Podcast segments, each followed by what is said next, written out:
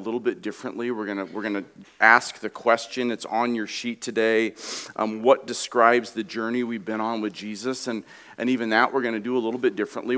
It will be in the Word, which is always what we do here at Cross Train. Um, but four different people are going to share a little bit. I'm going to share a little bit now, and then um, John and Brian Johnson and Jeff are going to share. RJ is um, taking care of his mom who just had um, open heart surgery on Friday, and so he is not here with us today, so he's taking care of her, but she's doing okay. Um, but I'm going to share a little bit about my part in what, what, like, what do we stand upon as a church? And so I'm going to talk a little bit about the five pillars that we stand upon. And you got a handout that has those on there, and I'll get there in a few minutes. But I want to start with what has led us along the way. And whether, whether you've been at a cross train when it was Cornerstone or you've only been here for a few weeks, you know that the Word of God is what has really led us. And so I would ask you to open up your Bibles with me to Proverbs chapter 2. Proverbs chapter 2, that's my passage that I'm just going to, I'm just going to read and not really comment much on, but um, but it's going to guide us into my part about what has really led us is God, the Father, Son, and Spirit, through His inspired Word. And so it says in Proverbs chapter 2, Proverbs is in the middle of your Bible. It's in Proverbs chapter 2. Proverbs is a book of wisdom. It's called wisdom literature. Proverbs chapter 1 talks about a person of wisdom pointing forward to Christ. And then chapter 2 talks about the way of wisdom. And so here's in chapter 2, starting in verse 1, it says, My son, if you will receive my word and treasure my commandments within you, make your ear attentive to wisdom, incline your ear to understanding. For if you cry for discernment, lifting your voice for understanding, if you seek her as silver and search for her, the her is wisdom, as for hidden treasures, then you will discern the fear of the Lord and discover the knowledge of God. Now, these next three verses I've been praying over our church since uh, 2022 started every day.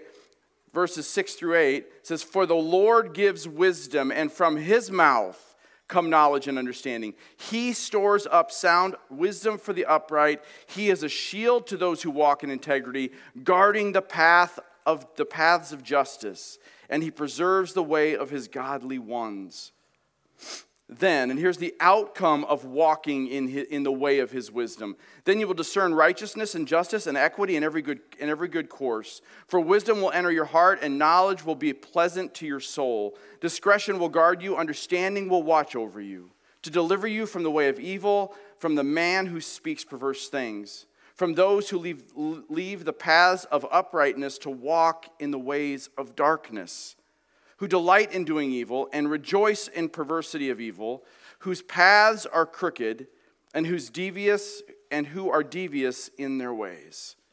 So, what is this wisdom that has guided us? It is the Word of God. Guys, knowledge and wisdom are not the same thing. I heard it once said that if you want, wis- if you want knowledge, go to school. If you want wisdom, get on your knees. Knowledge is not knowing God's word. Knowledge, or I'm sorry, knowledge is knowing God's word. Wisdom is applying God's word to your life. Right? And ultimately, what we have done since day one here is desire to be a people who are about applying God's word to our lives.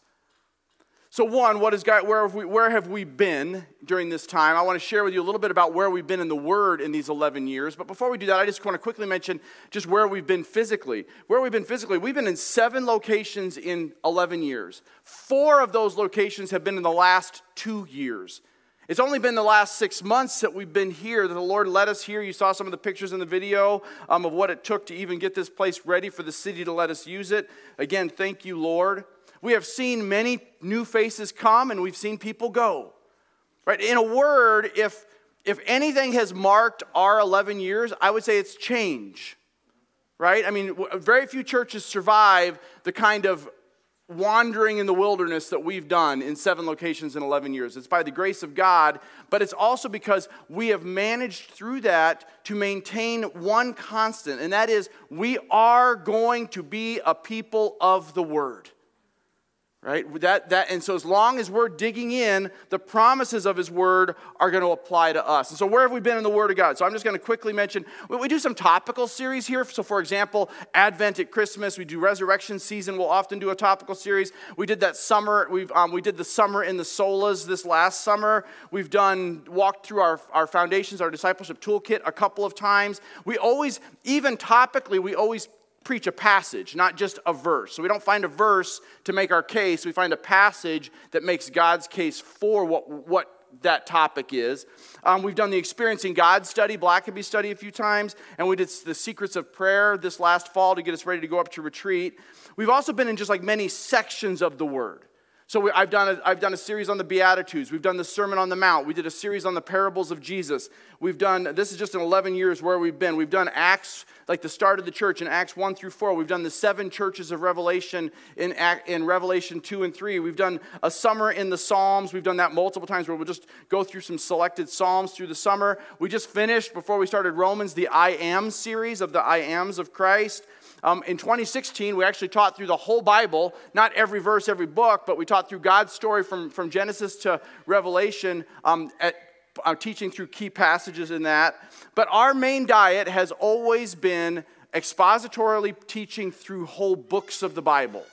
And so, just in whole books of the Bible, this is where we what we have taught through, um, the, at least what I could find on my in my folders on my computer. We've taught through the book of Genesis, First and Second Samuel. We've taught through Nehemiah twice. We've taught through Job, Isaiah, Daniel. We've taught through Jonah. In the New Testament, we've taught the Gospel of Mark, the Gospel of John. We're teaching Romans now. We've taught through 1st and 2nd Corinthians, Galatians, Ephesians, Philippians two times, Colossians two times. We've taught through 1 Thessalonians once, 2 Timothy, James, 1 Peter twice, and the book of Revelation.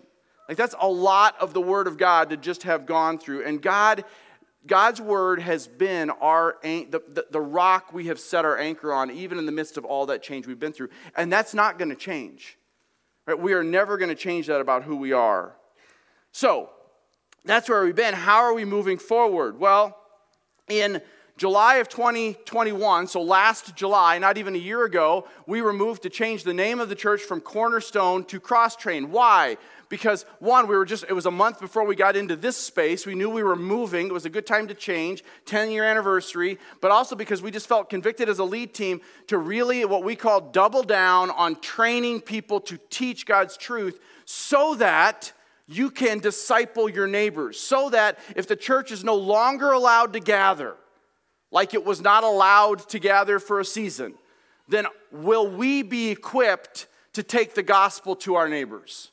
And so that's why we changed the name to Cross Train, and we started up some stuff that's in that handout that you have. I'm not going to read the whole thing to you, but hopefully every family got one of these. Um, there's more on the Connect table on your way out. It has our mission statement, which is we exist to spread the gospel by training people to teach God's truth in the context of redemptive community. Our vision is to connect to Christ, to be in community, to engage in the call. Our values are the Word of God and the family of God. We believe the Word of God displays God, God's glory, and the family of God gathered is a testimony to God's glory.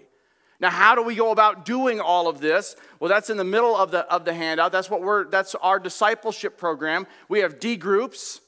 We have the foundations class, which is just taking our foundations toolkit. That's our basic foundation, like our foundational discipleship manual. Again, there's copies of it out on the Connect table, and we're going to teach, and we and we start we turn that into a class. We're going to we're going to teach that again this summer. If you missed it this last summer, I guess it was, then um, then get, we'll let you know when that's going to happen, and we'll get signed up for it for this summer. And then we've just started back up the training center, and right now we're doing practical theology, 6 a.m. and 6:30 p.m. We've got about 60 people in both of those sessions combined who are showing up to learn about um, th- exciting things. Like this week it's the um, doctrine of sin.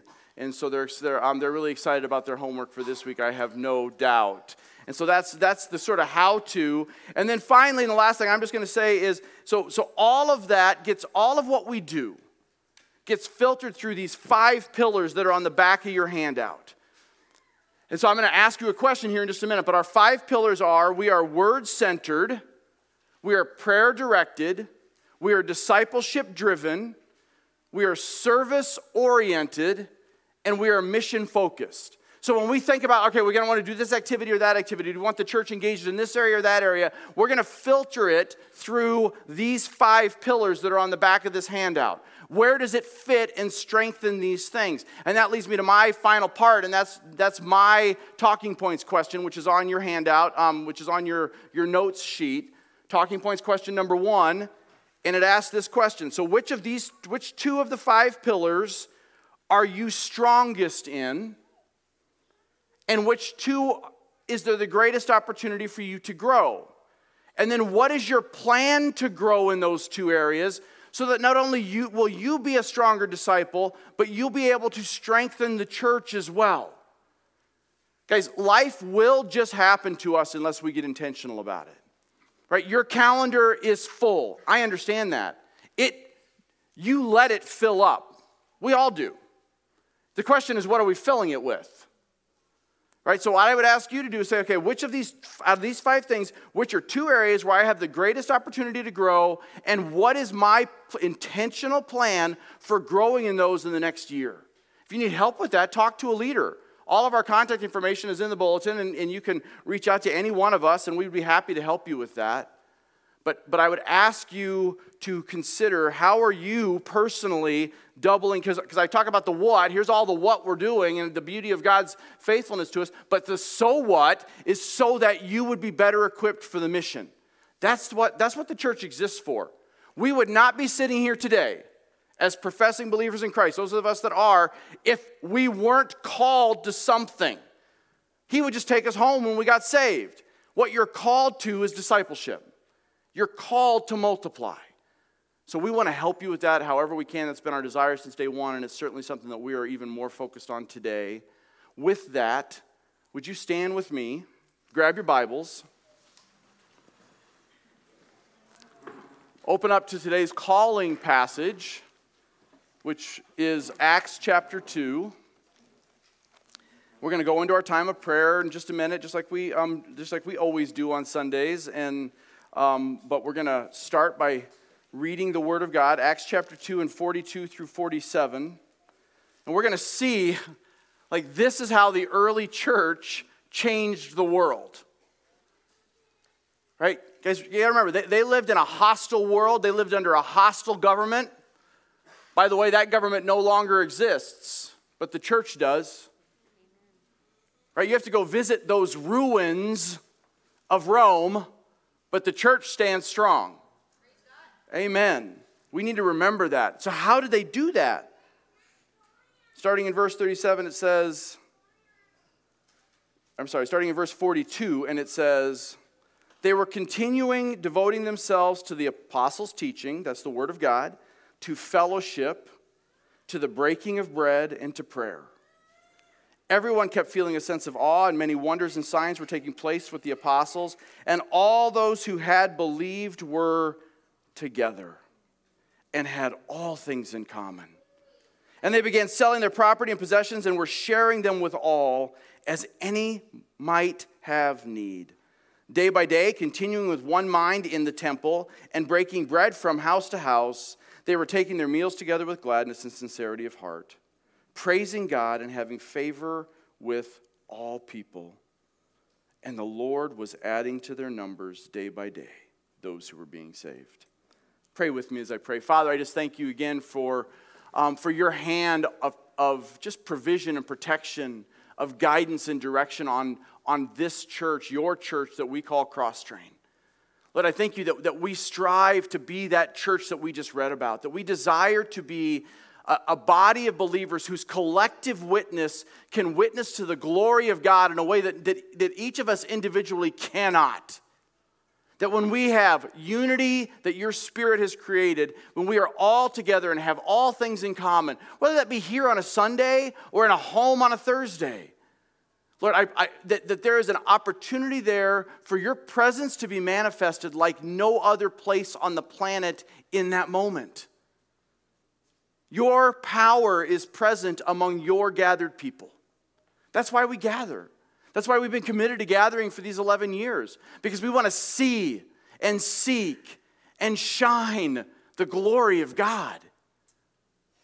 Lord, help that be true, not just today in this place, but anytime we gather in this place, and then also in us as we leave this place. Lord, I want to thank you specifically for West Valley Bible Church and for Northwest Christian, who are the two churches that, that, that worked together 11 years ago to plant us and start us on this path. Lord, I pray for them. I pray for, for gospel glory to be revealed through them.